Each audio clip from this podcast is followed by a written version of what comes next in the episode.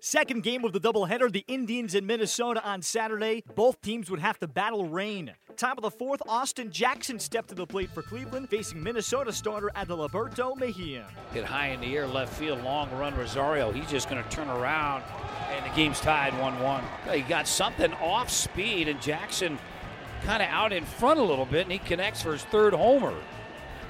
And like that, they've tied it up 1 1. Chisenhall now finds himself in the hole, no balls and two strikes. 31 driven in. And that ball's well hit right field, and Kepler going to look up, and that one's gone. So two solo homers here in the top of the fourth inning. And now the Indians are up two to one. And now here's Chisenhall. And a pitch hit high in the air, right field, and that's a no doubter. Chisenhall got a hanging breaking ball. And that's a three-run shot, and they lead now five to one.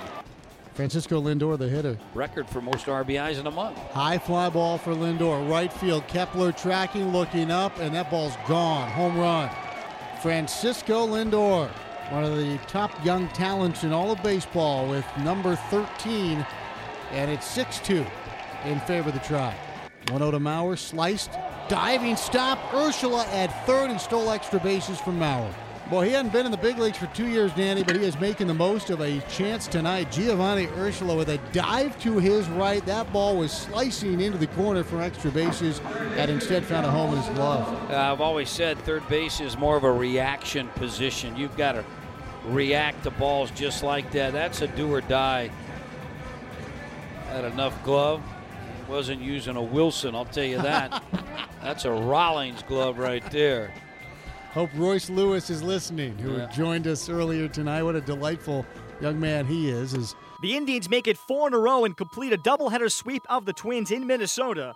The final score in Game 2 is 6 2 Indians. With the win, Cleveland claims sole possession of first place in the AL Central for the first time since May 10th. They've outscored Minnesota 23 to 6 in the first 3 games of the series. They pursue a 4-game series sweep on Sunday with Trevor Bauer starting for Cleveland.